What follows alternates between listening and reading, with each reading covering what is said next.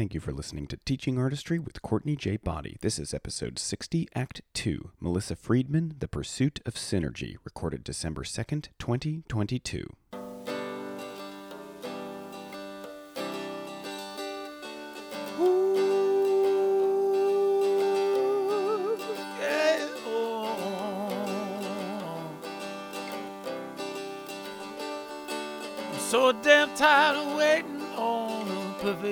A plus The one size fits all prudent kids all screaming about irrevocability.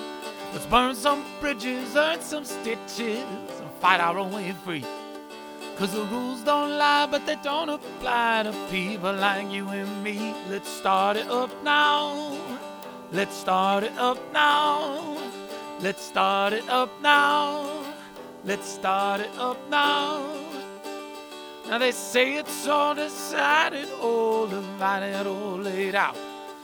And the pushcart man with a three-part plan can't understand what you're shouting about. But when the paths they plow, the lives allowed are the only roads you can see.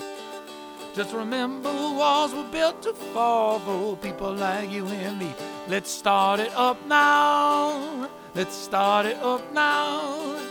Let's start it up now. Let's start it up now. Hey, hey, TA PODience. Welcome to Teaching Artistry. This podcast is researched, recorded, and produced on the unceded lands, water, and air stewarded by the Canarsie and Munsee Lenape peoples in what is colonially known as Brooklyn, New York. Thanks so much for listening, and thanks for being a part of our global community. Help get us closer to 40,000 plays. Yes, we are inching our way there and invite your peeps, colleagues, and friends to join our community and subscribe on SoundCloud, Apple Podcasts, Spotify, or any podcast player. Follow us on Facebook and Instagram, and head over to teachingartistry.org to access episodes, guest bios, our video series, merch, and more. So, about social media. well, we took a break last month and we while we were breaking, we were working real hard, but we also lost access to our original IG account. So, uh, we started a new one and we would love for you to follow us at Teaching Artistry Podcast on Instagram. That is Teaching Artistry Podcast on Instagram. Okay, so in the second act, Melissa shares more about her own high school experience, theater career, and activism, as well as uh, the passion that we have. We have a conversation about the passion that we have for this work.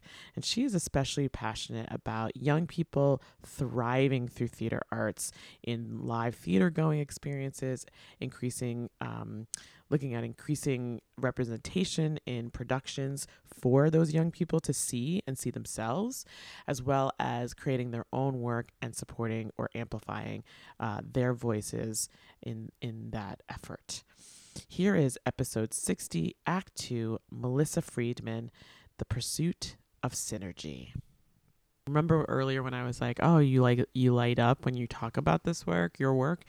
Um, when I talk about my work, you people are like, "Wow, you're so passionate," and it's clear how much you love this work. I wish I, I wish I loved my work, you know. And there's this moment. It's like, yeah, find find your passion, man. Like, you're whatever you're doing. If you're not loving it, move move on, if you can, if you can. But I think you know that. So I I have had a little bit less of the you're a saint and more like, wow, it feels. It seems like you know what you do, you really love, and you seem like it must be like very rewarding is what I get. Rewarding. Yeah.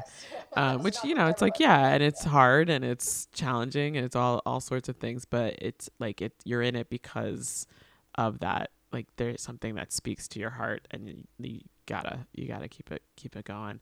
Um, it is so hard. It is. It is very hard. It's very hard. I, I think yeah, it's very, very hard. And I think where I'm, where I'm standing right now is, um I mean, I don't want to say precipice, but I'm in a place where I'm like, you know, I work for an organization that has a, a, good amount of resources, and we, I think we could do lots of, lots and lots of different things that still would feel mission aligned that we haven't tried yet. I keep, I, you know, I keep pushing us. Um, the the thing that I wonder is is about policy, like and you know now that russell's working with us i know like he's a huge advocate and i know we we as an organization have definitely been a part of advocacy and i want us to keep going um, because he's such a strong um, you know force in that way. Um, so that, I, that so that I, I was being dramatic about the precipice but just sort of like how can i in my current role have more um, you know in internal spheres of influence to to to make some sort of dent on policy which I haven't I haven't done like that's not that's not my that hasn't been my thing you know what I mean and so I'm just curious like what with your program um you know looking at, at you know education and education issues um, you know, where where is the connection between the theater making? You're gonna tell me, yay! Um, yes, the theater making and the actual like addressing and and policy change.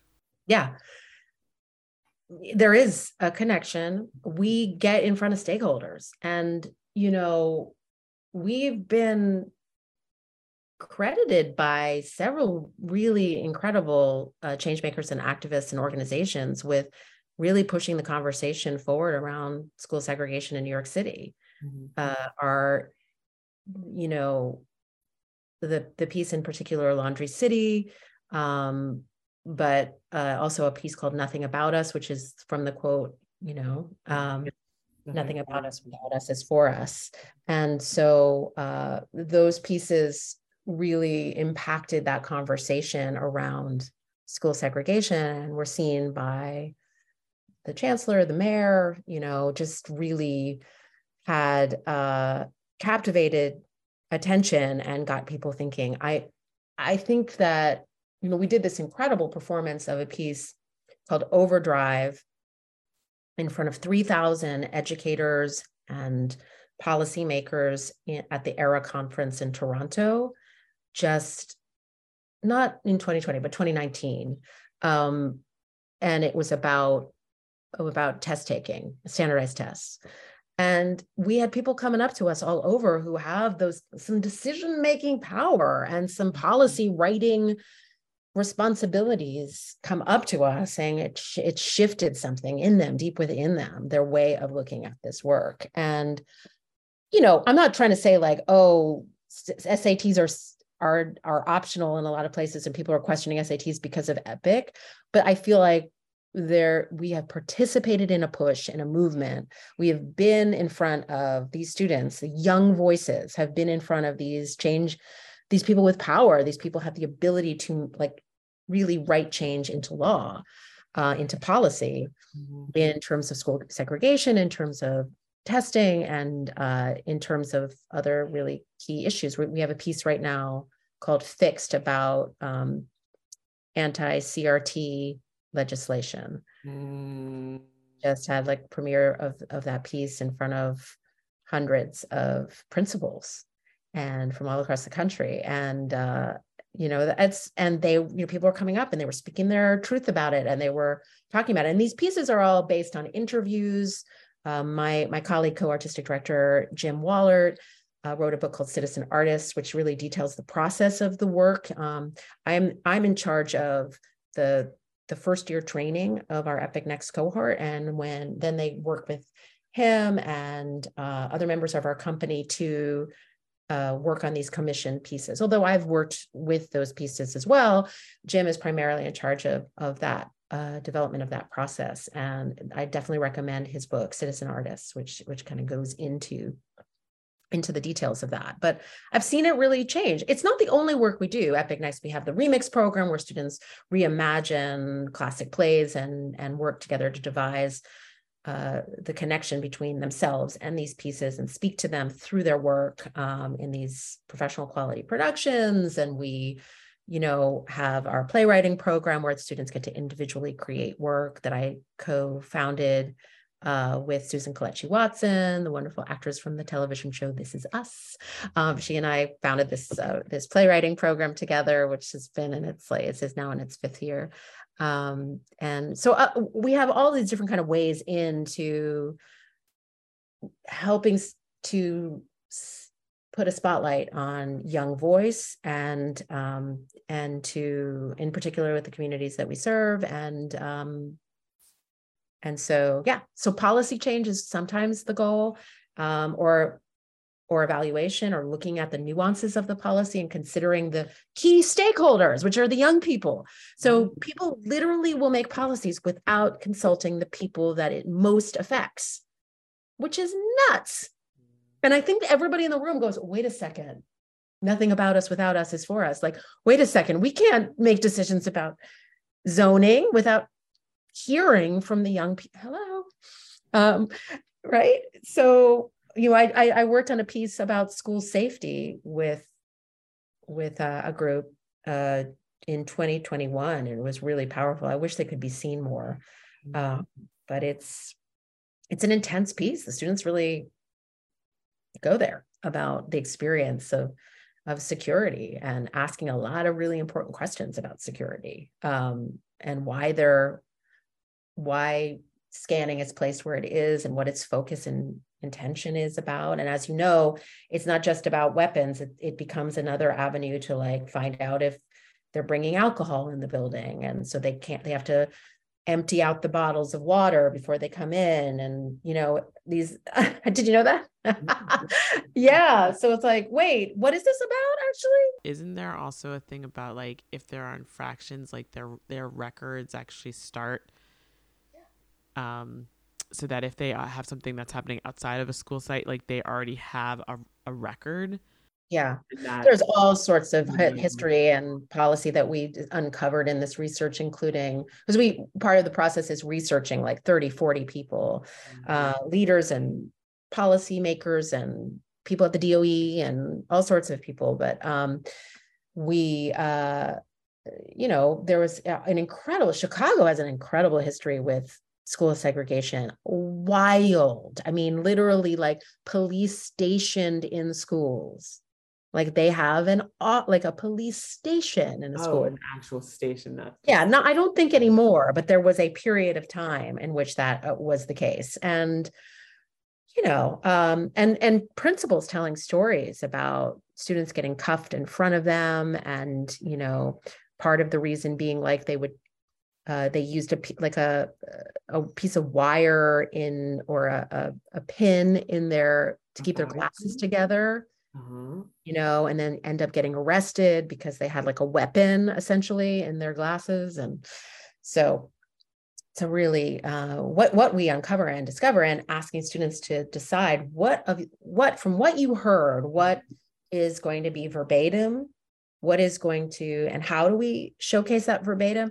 What is going to be transformed into uh, poetic work? What is going to be transformed into you know comedic approach a, a, a, satire mm-hmm. of of the piece? Um, in the in the most current show fix there's this incredible scene where teachers are on this game show where they have to teach a lesson about you know um, they have to uh, about slavery without using and then they are given like 12 words like race racism you know following like the laws in like wisconsin and stuff like that and they're they're not and then when they they try to teach and then they get like you know buzzed out and yeah. lose their license. Um and it's incredible and these students they they've built this incredible way of of looking at it. That i mean that's really powerful. It's really really powerful I'm kind of blown away by the work that you y'all are doing. One of the things that I think is important about what we do at Epic is we do direct action work like with Epic Next. We mm-hmm. also want to make sure that we support the creative journey of our students and the joyful, magical exploration of what storytelling can be as well. Not that that isn't doesn't have space in these touring pieces, but they're a little bit more direct action and a little bit more although they're not prescriptive, they don't tell people what to think. They ask a lot of questions. A lot of times people are like, ah, like the end of the school safety piece people are like i'm so torn I, I see it on this side but i also see it on this side you know mm-hmm. um they are not dogmatic yeah but and you know they don't try to you know we say that really clearly to the people who commission us the organizations who commission us we're not going to you know tell these students they have to say this you know we're not we're not going to impose that on them. Mm-hmm. but we also in the remix program i work with students who will reimagine the world of a of a of a of a play of a classic play and really use poetry and use uh, their creative license to to um, to dream up something really big and epic too you know? Um, so i think that's that's important to note that it's it's one of our programs. Um, people are like, well, what is Epic? I'm like, well, you know, we named ourselves that intentionally. You know, we're, not, we're big. Um, you know, and uh, so we have a lot of ways into into the work. So just wanted to note that. I love that. And and what um you know, what would you say you'd want the next uh, fill in the blank time frame 10 20 years of epic like where where do you want the work to go in the future well i mean it's just starting to go in a direction i'm very excited about which is alumni led mm. you know uh, where there are so many alums in classrooms right now that they are outnumbering artists who have not been initially trained by epic and um, and I think the alums leading the way. I think us training them and supporting them and helping them with their journey as teaching artists and as artists, but then allowing that to shift and transform into them leading the way fully. Um, I want to see, I mean, my dream is really like co-leading until I'm su- fully supporting and getting to benefit honestly from being a part of a company led by the alums that we initially met you know so like i'm an actor and a and a consultant in your company now like and you're leading it um i don't like if if we were to leave i don't have any intentions to but if i were to leave i wouldn't want to do a, a higher like a, a national search. I would want it to come from our epic alum core and um, and to to make sure that that that dream is realized you know? Mm-hmm. um, so it's really cool. It's really cool for like to watch delisa or amoy or kayla or liv or xavier or able to be in the room and be like i went to this school or i went to a school just like this and i met epic when i was in ninth grade and i you know i'm here to talk to you about making this work and lead you through this process of of generating work both collectively and individually and that that illuminates some kind of social issue but also helps you discover your artistic voice. So let's do this. I i loved it when i was your age and i'm excited to lead you on the journey now and that for me really support all of our energies going towards that alumni network uh, we're not only they're coming back as teaching artists, but they're supporting and, and learning from each other, all these generations um, for the last 20 years. That's another really big vision. Um, and then, yeah. And then coming back to, I think the pandemic took a little bit of the ability for us to fully balance our artistic output and our teaching output. We actually increased our teaching during the pandemic. Oh we we were we never stopped. We literally, you know, a lot of people were shutting down. We were like, just like we I don't know I don't know we we took like a day off or two days off and then we were back. Wow. Transformed that remix into a 19 part YouTube ser- series called Remember Me. Um, it was a week away from first performance when the shutdown happened, and we just did that Hamlet remix uh, set in the El- Elsinore projects fictional Elsinore projects. Um, and it was a YouTube series, Remember Me. And uh, we were working with all of our partner schools in school on Zoom, learned how to do warm ups on Zoom, did the whole thing.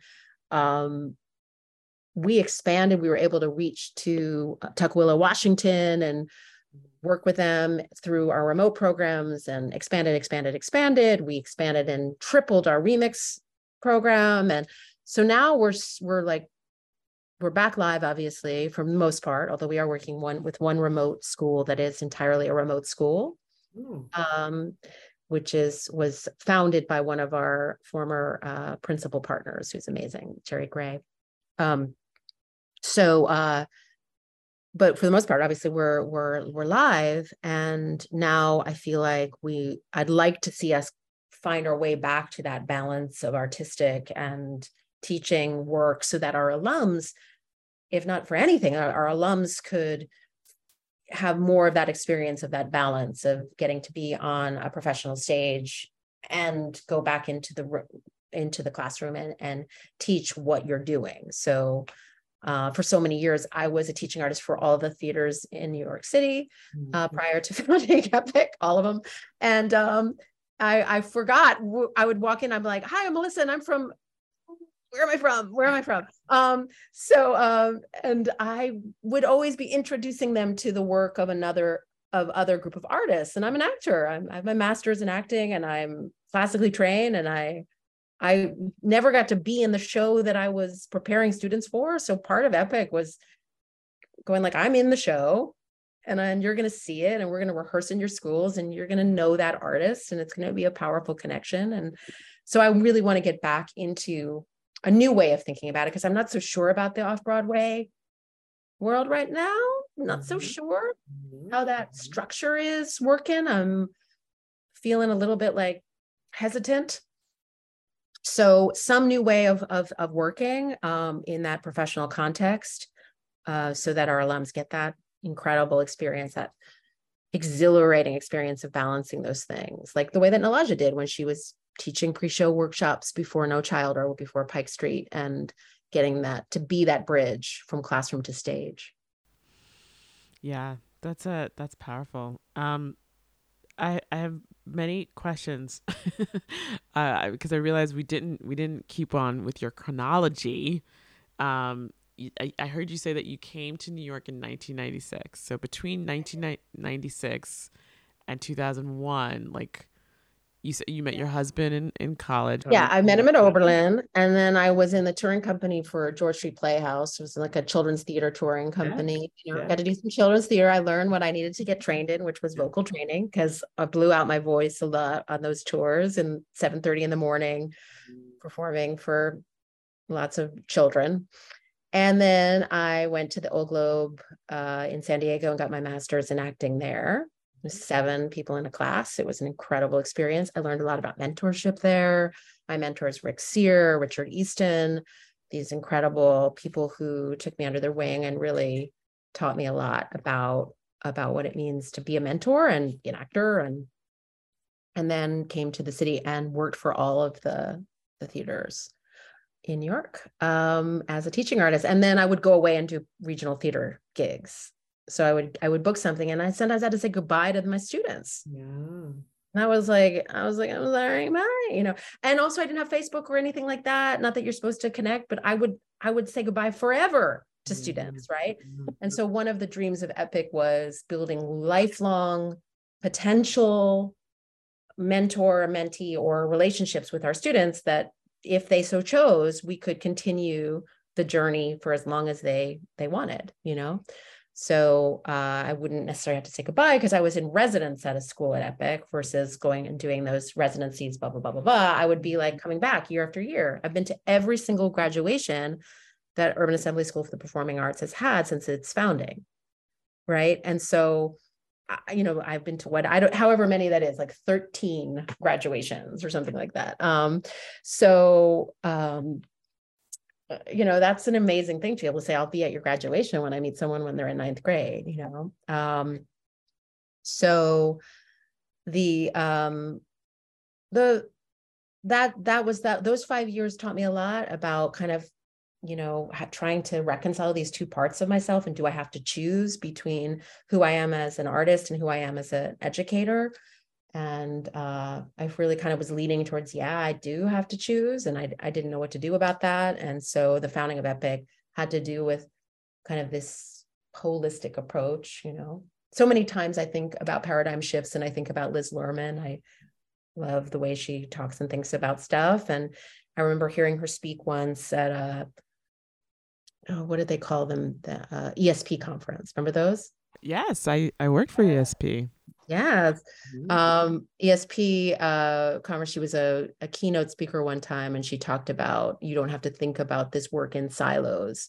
You Mm-hmm. know, you don't, you can find those connections between things. And uh, like you don't like um nurture and rigor aren't mutually exclusive, uh, was was one of her big points. And that's been a guiding post for me over these years. And it's something I say all the time when I'm training teaching artists and working with, as I do, I'm a mentor with the Arthur Miller Foundation. I work a lot with, as a mentor of uh, of classroom teachers of DOE public school drama teachers. So uh, we talk a lot about that as well. So so yeah, that time, those five years in New York was very formative in terms of asking a lot of questions about what do I want to be and what kind of what kind of company what do we need in the city to to build what's what's needed you know and finding a place where, where those things can live together in kind of a symbiotic way was was one of the things uh, that we really really wanted to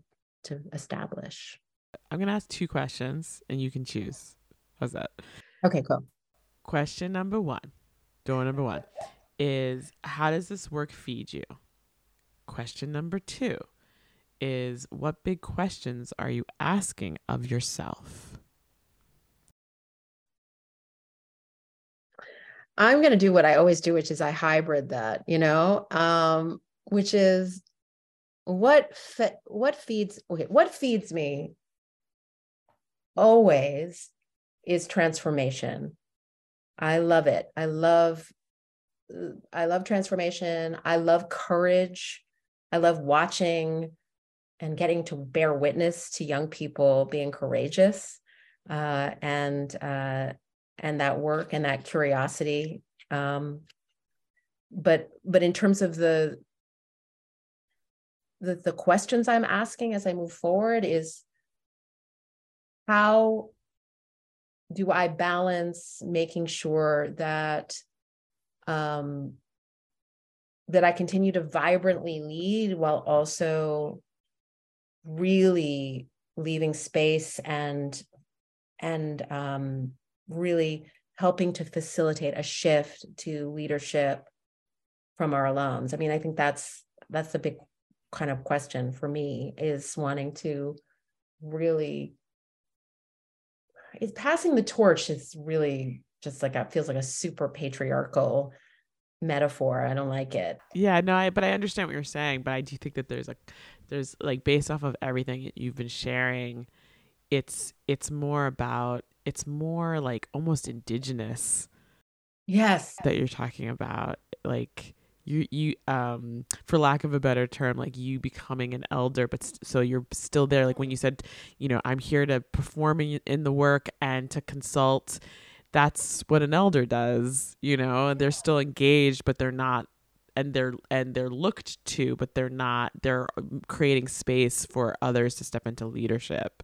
Yeah i want to be like a really super valued grandmother you know like you know um and so i i just you know i want to be there in the room. I think i mean i have there are idols who i i get to like luckily be friends with the the wonderful uh, Kathy Chalfant, um, who inspires me as an artist, the way ways in which she's moved into being uh, an elder in in the world and inspired us and vibrantly, passionately continues to, you know, really develop her craft as an artist and has been doing so for so long.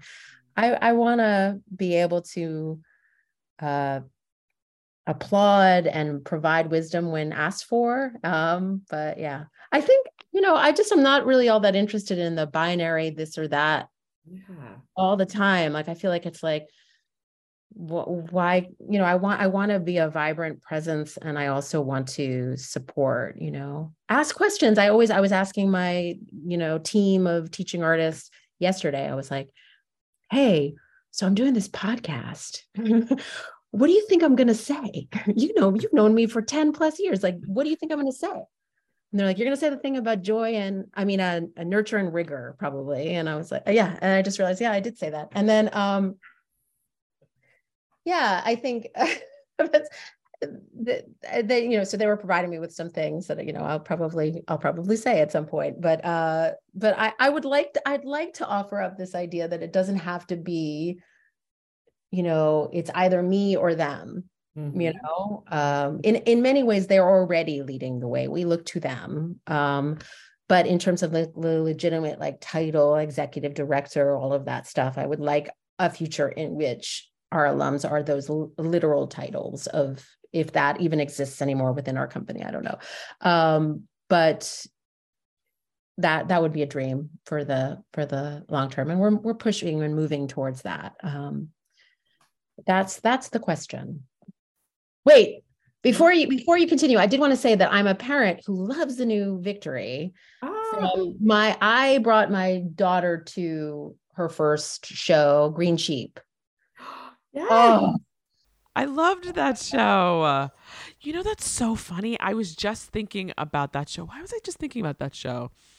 I, I think I was a, a couple weeks ago. I went to this conference, like I said, and um, we saw a, a show at Imagination Stage, and one of my my somebody that I also fangirl around, but I think is my I think is just my friend, um, is um, Idris Goodwin. Do you know him? may, maybe he's a playwright. He's now the artistic director of Seattle Children's Theater, and Green Sheep was produced by them. It was so good. It was sitting in that like little barnyard. I mean, I, you can't. And uh, we still have some of those sheep. Like you do? Oh. Yes, I think, or we did. I, I, I don't know if we still have it, but we, we like to keep things in that education, and um, I'm pretty sure we have at least one of those sheep. But we, they, they were. It was such a good. Some of my favorite pictures, favorite moments, and memories were from that, from being a part of that show. There was, uh, and then image. I brought Imogen to a bunch of things. My daughter, a bunch of things over the years, um, and I've seen so many things there. And also, she did a camp a oh, puppetry camp, mm-hmm. and it was the best teaching artist experience she had. It was they were so amazing, amazing, and um, but I th- I think that there's a real lack other than New Victory of children's theater of excellence in children's theater in New York. It's sort of shocking. Um, it's a real like thank God for for New Victory. I I was like, what's going on? I would go to Philly and see things at the Arden. Like there's no like professional like stage and that has a children's theater stage like a legit stage in new york it's weird you know the Arden i saw a professor in the flea there mm. and it was broadway quality and imogen was five it was for her mm. and it mm-hmm. was stunning um and i you know i'm i'm i was i was shocked because i was ready to bring her to stuff and i was bringing her to things and i will not name where i brought her but really just terrible like like the flats you know what i mean? Like the painted flats and oh. You know it's interesting because we are in, in that conversation about like how do we continue to push but but we don't like it the it's a big hard conversation big very scary question around like how do we keep the production values high based off of what we know is right to be showing our audiences in terms of quality? And and by quality I mean product, production value not quality like this is good or bad. Um and still you know push what kinds of of of um whose stories are being told on our stage you know and and there is a tension there there's a great tension there and and we're at least we're trying to have a honest conversation about it and keep pushing ourselves and and yes. you know it's a, it's a it's a this is why I keep working this when I was saying earlier when I was like I'm at a precipice because like I know I want to do things that I don't know if I can do while I'm at the new victory but I love working at the new victory like it's just don't tell don't get me wrong it's not like 100% perfect everything's great and rosy no. But it's always let me put it this way i've i prior to working at the new victory i had not worked at one place for longer than one year. And i've now worked at the new victory for 19 years. Wow wow. so, like that that and it's not just because i'm comfortable. I'm often not comfortable. You know what i mean? But i'm always and very often inspired and and i get to work with amazing people. And this podcast helps me think you were talking earlier about the you know the performing feeding into the teaching and the teaching. It's this podcast feeds into multiple aspects of my life including very very fervently the work that i do the and it's, and it's funny the the what feeds me is acting and directing yeah. is really what feeds me and uh i i sort of hesitated to answer that because it's something that i am I'm trying, you know, I'm trying to find ways to find other ways to get back into it and not just relying on on Epic. So I'm sort of putting myself out there a little bit, starting now, um, starting soon. Um, you know, just because I know that makes me a better teaching artist, and that's also feeds me. But it only really feeds me when it's it seems when it's in dialogue, you know. And mm-hmm. so I need to make sure that that other piece of me is getting fed, so that I can come at the work in a way that's engaged and I have new stuff to bring, new thoughts, new ways of seeing, new ways of doing. Um, otherwise it gets I'm I'm just rehashing, you know, and I don't want to do that. Is there anything any topics that you were hoping we would talk about that we haven't? Um I mean we haven't really well we we have talked about issues around anti-racism but we haven't kind of fully engaged in that conversation and i think hmm. i mean it's like just like we're winding down with that that's just a little bit bizarre like and just a little just in closing what are your four give me four words you know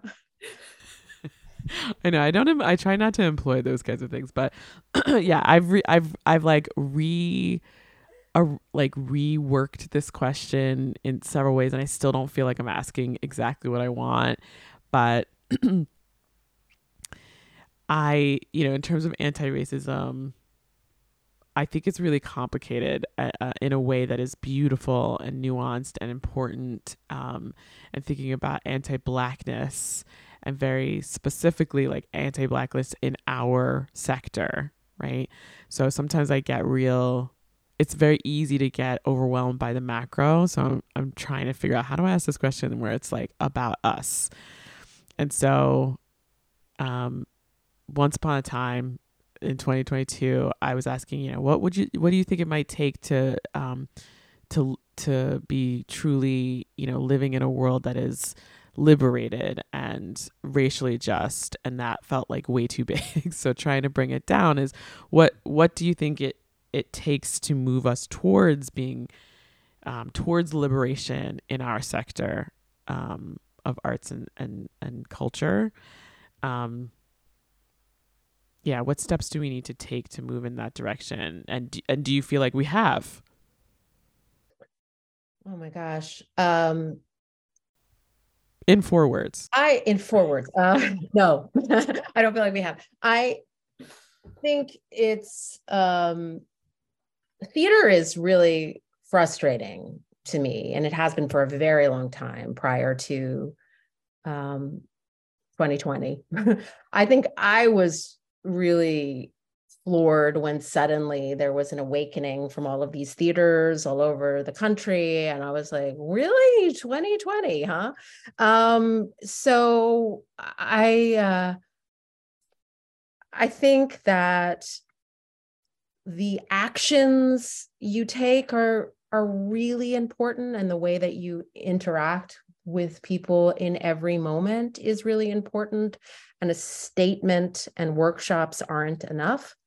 Um, they are important but they're not enough.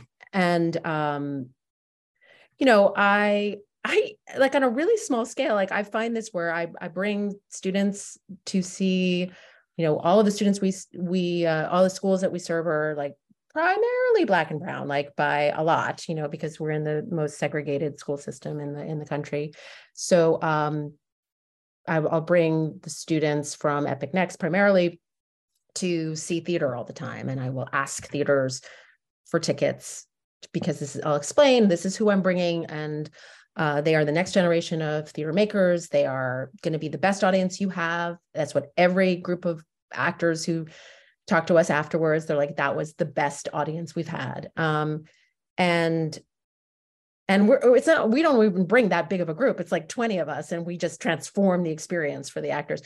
And i've had theaters just be like that'll be $30 a ticket. You know and i'm like what? After that after that uh big old you know response to we see you um it, we're gonna we're gonna do that? Okay you know i just find it appalling. I just i do. And um but i want to give a shout out to like mtc and the public. There are there are theaters that are just like how many do you want? When do you want it? You know?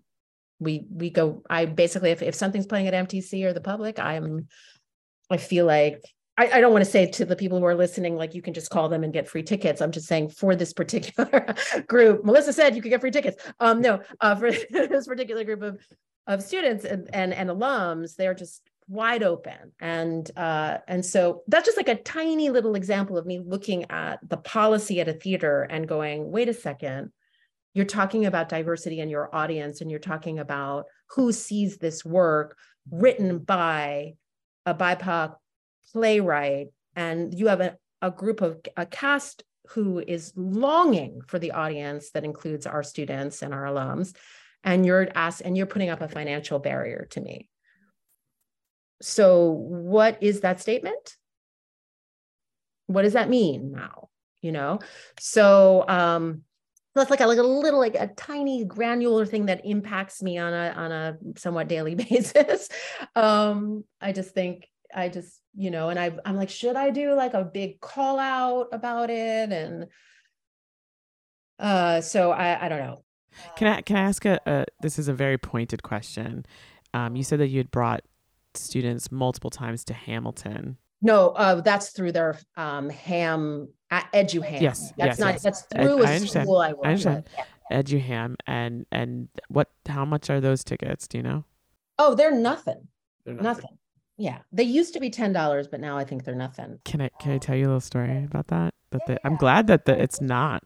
Um, but the original plan, the original, like early, uh, early days of co- putting that program together, they were going to charge seventy five dollars, and somebody. In some way, somehow I saw it, and I was like, "What do you what?" If you have to charge anything, like he's on the ten dollar bill. Like if it has to be something, should be ten dollars. But also, no, don't charge anything. so I'm glad that they're not charging anything because they shouldn't. They've made like millions and millions of dollars. You, you're fine. These students can see this for free, and I love that.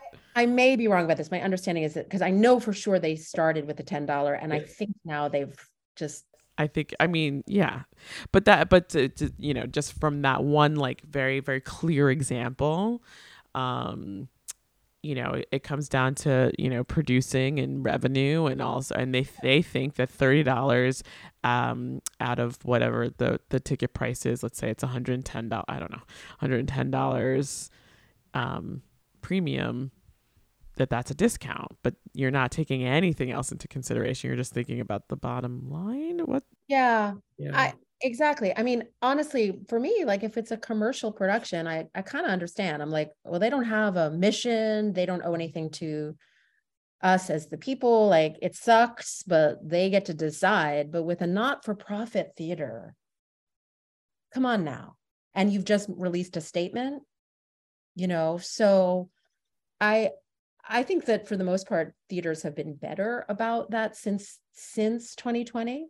Um, but for me, like it has to do with like who is on our stage, like you were saying, who's in our classroom, who is being who's being representative, who's representing the voices. Our students talk about representation all of all of the time, and uh, and it's and it's so powerful for for our students to see themselves in in the casting and the work. And that goes back to like youth being at the heart. So we did a production of a play called the winning side in 2018 and it's a play that uh, ostensibly is about historical white people you know but um it was not cast that way you know and and it wasn't the i mean the, there's a whole thing about color blindness and color conscious casting and i think of course I, I mean, I, am a, I'm a fan of color conscious casting, of course, but I also think that in the in this particular case, it was important for us to make sure that our most primary constituency seeing the piece got to see artists who looked like them on that stage, you mm-hmm. know, mm-hmm. and what beauty meant. You know, uh, the the actors you know the the the character of Wernher von Braun was supposed to be just incredibly gorgeous, dashing, who was getting away with all of these things. And what what does that mean? The actor, I don't know if you know the actor Sullivan Jones played mm-hmm. um, played him, and he definitely fit the bill. And, it, and the students had a response to that. And we could have tried to find a replica of this German dude, but I don't think the students may, would have gotten the ethical dilemmas implicit in someone making terrible choices and getting away with it because of their charm and good looks, you know? Mm-hmm. Um, and so, I, as an example, I think it's really that's something that we're always just thinking about those students and thinking about where are we moving to in terms of like casting? Where are we moving in terms of how do we build audiences? And i think for part part of the reason why off broadway wasn't working for us was we would be really making sure our audiences were um, diverse and were uh, not monolithically white. Um, and uh, and they would but the tdf audiences would sort of come through storming through those doors anytime anytime they could. And so um so we um nothing wrong with tdf i'm a tdf member. I love i love i love the tdf um but but there is a certain constituency there. Um and um and so yeah there's a lot of ways in which we for a very long time have been especially with the founding of epic next i can't see theater without when I see it by myself, I imagine 20 of my students around mm. me and I look around and I count. Like I do it, you know, I'm like, I literally am like looking around and clocking, you know, who's there and mm. and counting, not necessarily literally counting, but noting. But I understand. Yeah, I do understand what you mean. Yeah. So uh yeah, and we get offers to see stuff that I'm like, no, I'm not gonna, I'm not gonna bring students also. I think that there's also when you talk about like who are you who you know in terms of embedding and thinking about how how are we developing audiences and how are we you know centering specific um, representation and stories on on our stages and in the creative teams but also yeah the, the people working for those institutions you know how are those folks being treated um you know as as employees is a is another part of of the conversation. Indeed. In, indeed. Yeah. indeed it is. And then there's a whole conversation about the volunteer sector you know like why do you have volunteers as ushers? That's that's why. Like that could be a job. Like could be a real that is a job. Like it's literally a job. And you have you know people who I don't know. I don't. I can't talk about it so much, but like you know, it's it, so so so. I I appreciate how because you have a you have a um. Your experience is very specifically in the off Broadway and Broadway community, and your company is is so like like I don't know what I'm doing right now, like in there, like in there, you know, and a and a part of it, um, or engaged, or you know, sitting near it, uh, uh, you know what I mean? Um, in a way that I don't, you know, I, yes, our company is off Broadway, but like I, because we are presenting, like I never, I've never felt like, oh, right, like I'm a part of the Broadway world. Like, does that make sense what I'm saying? Uh, only because I, I haven't myself done as much acting in that world and as much, you know, beyond, you know, some work in the early, in the early days, but I so I I understand like yeah, theater definitely has farther to go and I was curious if you have had any um engagement with like Black Theater United. I would say you're saying you're affiliated. We're not really anymore with the off Broadway world. We last time we produced was The Winning Side in 2018, and we really have not. And then before then, it was Pike Street, you know, and that was a couple years prior to that, you know. So it's very much for us, we feel like we're kind of on the outside uh, of that community. Are you rejecting it? That's a question. I mean, I don't know. I think there are members of our Epic team who are, yes. Mm-hmm. Um, I don't. I think it's it's the there's a lot going on for us with off Broadway, and we're kind of trying to find our way to figure out what what is our thought and opinion about it. But I think we find ourselves more aligned with social justice groups than we do with theaters right now and and that's why we're so we're presenting very consistently within schools within social justice halls mm-hmm. within community work uh, and so the theater itself is entrenched in a lot of troubling stuff and they're working through it and i feel like we've been asking those questions for at least 10 years mm-hmm. um, I, I, can't say that we've been doing it our entire um, history in in we have in some ways, but I think we've been deeply investigating those issues, those those questions, um, particularly around anti-racism and DEI, and uh, and I just think that uh, I don't know. I'm not sure if we're in it anymore. Mm. I don't know. I don't know if the theater. I go to the theater a lot at least mm-hmm. once a week it seems these days sometimes more yeah i go to theater all the time i love theater but um but i also feel sad about some aspects of it and it's difficult to produce and the off broadway world is diminished there used to be when i when we first got to the the city there were a million vibrant off broadway companies and now it's just like closed closed closed closed and it's just so hard to the rents are astronomical for theaters the audiences are you know it's hard to get people to come to see live work um so it's it's really it's really tricky. I really appreciate you taking me on you know the the the, the journey um and clarifying that point for me in terms of off broadway we're very much interested in how to produce professionally but we don't know if that community is one in which we will reconnect so what is it possible to build a new model? You say you want to pr- produce professionally, like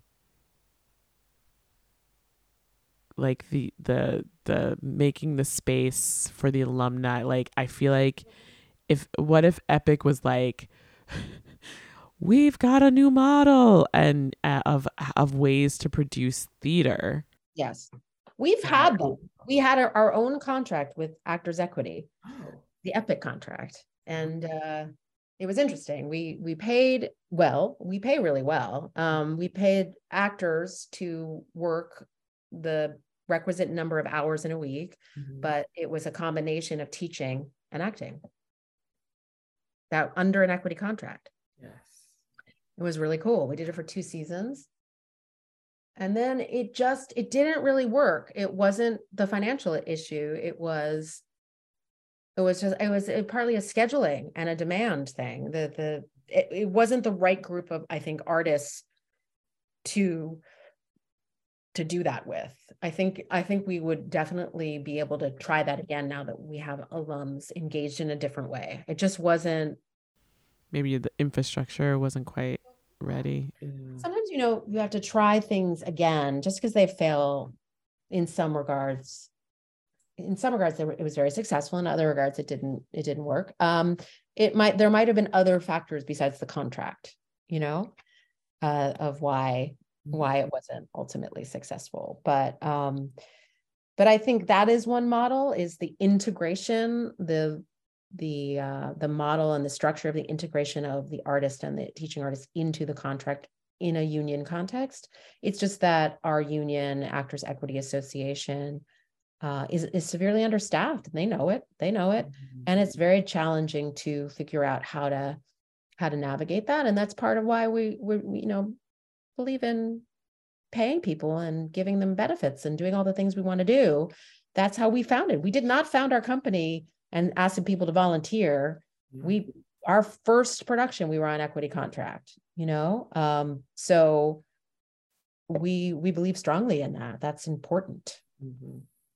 it's very important. So um so we are we are continuing to investigate the different kinds of models but we're a little like wary of delving in i think in this in this particular time where things are getting shut down and all the time and you know it's just a hard time to re-engage with production I like to I like to what I've been trying to do more recently, not I could get better at it or it could get better, um, is you know, you get enthusiastic, you know you can do something, you start to push and it's like actually mm, maybe no.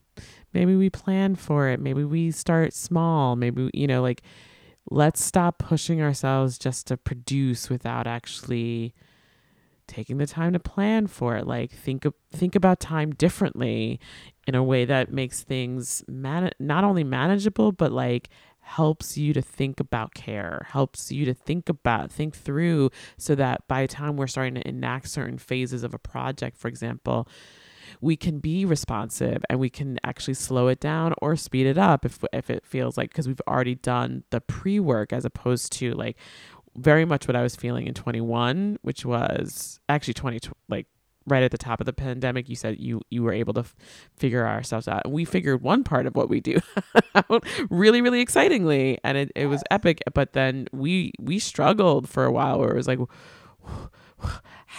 you know, um, and so I want to I want to learn from that in terms of innovation, but I also want to learn in terms of like we get to rest, we get to think and dream and not. So I would like to offer that, and it sounds like you all have something like that in in your schema.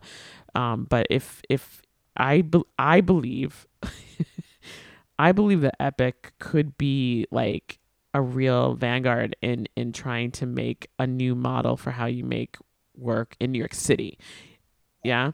Um, because I, I, and I wonder, like, you all have such a strong research mechanism of, of, of the various programs that you have, especially Next, um, Epic Next, that, you know, learning from talking to other places across the nation to start to map out and strategically plan, like, what, what could producing look like for us, either adjacent or despite the current theater models that we have here in New York City. I want I want to support that. I want to encourage it too. Thank you. I think we're on the verge of something, something to do with I think really solidifying our our touring, and that leads us back to New York. Mm. Um, that we're going to start doing more robust touring. We do a ton of touring with our Epic Next, yeah. but throughout our company and taking us on adventure. I love travel. I love travel. So I love the idea of, especially because my daughter is uh, is going to be a senior next year. Uh, she's going to college in 2024. That's okay. Didn't you just say that you, you when you start like you started with something that first play was what was that you were pregnant? That's so crazy. That's crazy. I know. A whole like she's 16. I know. She's amazing. She is amazing. And so yeah, so she when when she leaves for college, I you know, I feel like there's that is also a dream of just being able to travel around and do things in different places and you know, I'm just a I just love it. I love traveling. I love traveling with young people. Oh my God, we went to Toronto to do this play Overdrive with our then high school students. Um, and it was so fun because we like they were like famous in Toronto, you know, because they'd perform for 3,000 people and then 15,000 like simulcast or whatever the thing is. And they were watching it in their in their little bubbles. And um and so everywhere we went they were recognized because they were the stars of the conference and we were just having the best time. It was there was such a great group too oh my gosh. Um and uh and it's so it's really fun to like see see students who maybe haven't traveled a ton um, have that experience of of seeing the a different part of of the country or the world that they hadn't seen. It's really really fun. That sounds awesome. You have a pretty cool job. It's pretty cool. Yeah. You mentioned acting. Are you an actor? Yeah. Yeah. I studied acting um, in undergrad. I've then I was working in a studio, um, but I, I didn't go to conservatory. Um, and I have done different projects, like off off Broadway projects, over the years. Um, right now, I'm performing more in an improv troupe called um, New York City Queer Playback Theater, which um, basically uh, has a whole structure for audience members to tell their own story and then the performers play or enact their story for them using different improv forms. I'm an improviser. Yeah? Yeah, I love it. Yeah, I, I it, it's been right now it's working for me. Like during the pandemic, I, I hadn't really been doing anything and somebody invited me to like an open rehearsal and I was like, what is this? But it was all over Zoom. So I've only done it in a Zoom space. But so right here, I also create and and it, it was something that like you said like what feeds me is de- definitely performing feeds me or being creative in in a different way. Um and so yeah I, I love acting and actually I I will say something that's scary to me which is I I have always thought you know someday you're actually going to pursue being like an actor. And I I haven't because I just thought once I found um educational theater it was like oh this is this is feeding me and i love this. And then i was able to do specific projects like i mentioned. Um, and i'm coming up to the like the the uh, age that i sort of thought well i'll switch careers and i'll start acting. I'm coming up to that in like two years. So i don't i don't know if that's i don't know when that is but it is still uh, like on the list of i would like to actually like change the percentages of my time and actually do this in earnest. Uh, you got to say those things out loud, right? Yeah. I know. I know. It's it's it's scary to say it out loud, but it is true. I do I do have this want and I and I think I could actually do it if I could dedicate time to it. I love it. I start all of the training for the last 10 years for Epic Next I started with I start with teaching students uh, the improv skills they need to then teach the Harold, um, which is the uh, long form improv. I say I do this, but I, last this past summer it wasn't me; it was Xavier um, for the first time. I, I, was like really cool, you know. I was like, okay. Mm-hmm. mm-hmm. So I did not teach improv. Wow. Yeah. And so yeah. the, in the current in this current troupe, it's just it's very it's like deep listening. Again, it is callback, but it's like you can't you, you're uh, unlike in another improv, you're not like at pulling other th- random things in. It really is about honoring the emotional life and the story itself. So you're not assuming and putting other things in. So it's a very different kind of muscle, a lot of empathy. It's it's it's really really like and yesterday we actually we were just starting to segue into um uh, I think uh, next year we're gonna do, start doing work in person, and we're finding other uh, playback theater is like a huge like phenomena. It's like a global ph- phenomenon. Like there's different kinds of troupes all around the world, um, and so there's new um, possible partnerships so we could work with somebody from here and, and we could be working with people here and in India because it's all on Zoom. You know, like we could be doing like that's something that just sort of blows my mind and is very, very exciting. That said, we're also starting to do rehearsals in person. So we did rehearsal yesterday and I was I was in a you know I'm I'm having I'm noticing about myself that I'm having some challenges with transitioning from one space to the other. Though I'm remembering I'm recalling now that I I used to be like that in the pre times, just in the morning though.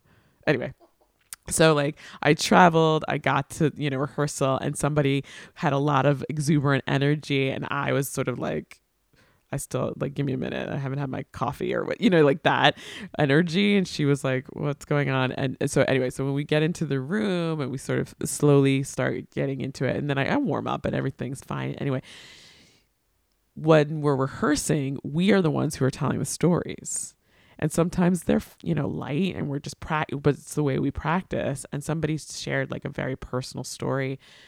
And it was in those kinds of moments where the kind of caretaking in our choice in our choice making i'm floored by this group right? I'm just floored. And then we had a big group hug after. It was really beautiful but it's just like it's been a um some yeah again like i said it's something that's fed me but it's also like helped me to grow.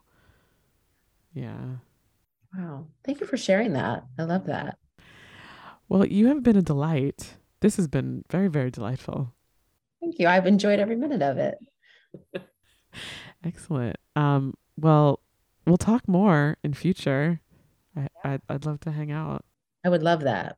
Yeah. But thank you so much for your time. Thank you for like a really rich conversation. Yeah. Awesome. Thank you for listening to episode 60, Act 2 of Teaching Artistry with Courtney J. Boddie, Melissa Friedman, The Pursuit of Synergy. Join us next time for a conversation with Caitlin McCain.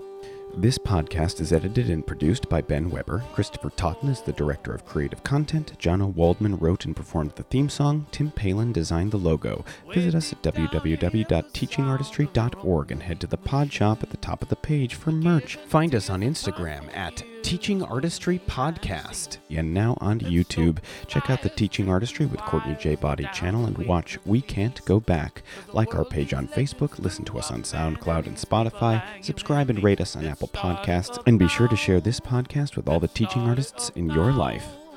Let's start it up now. Let's start it up now.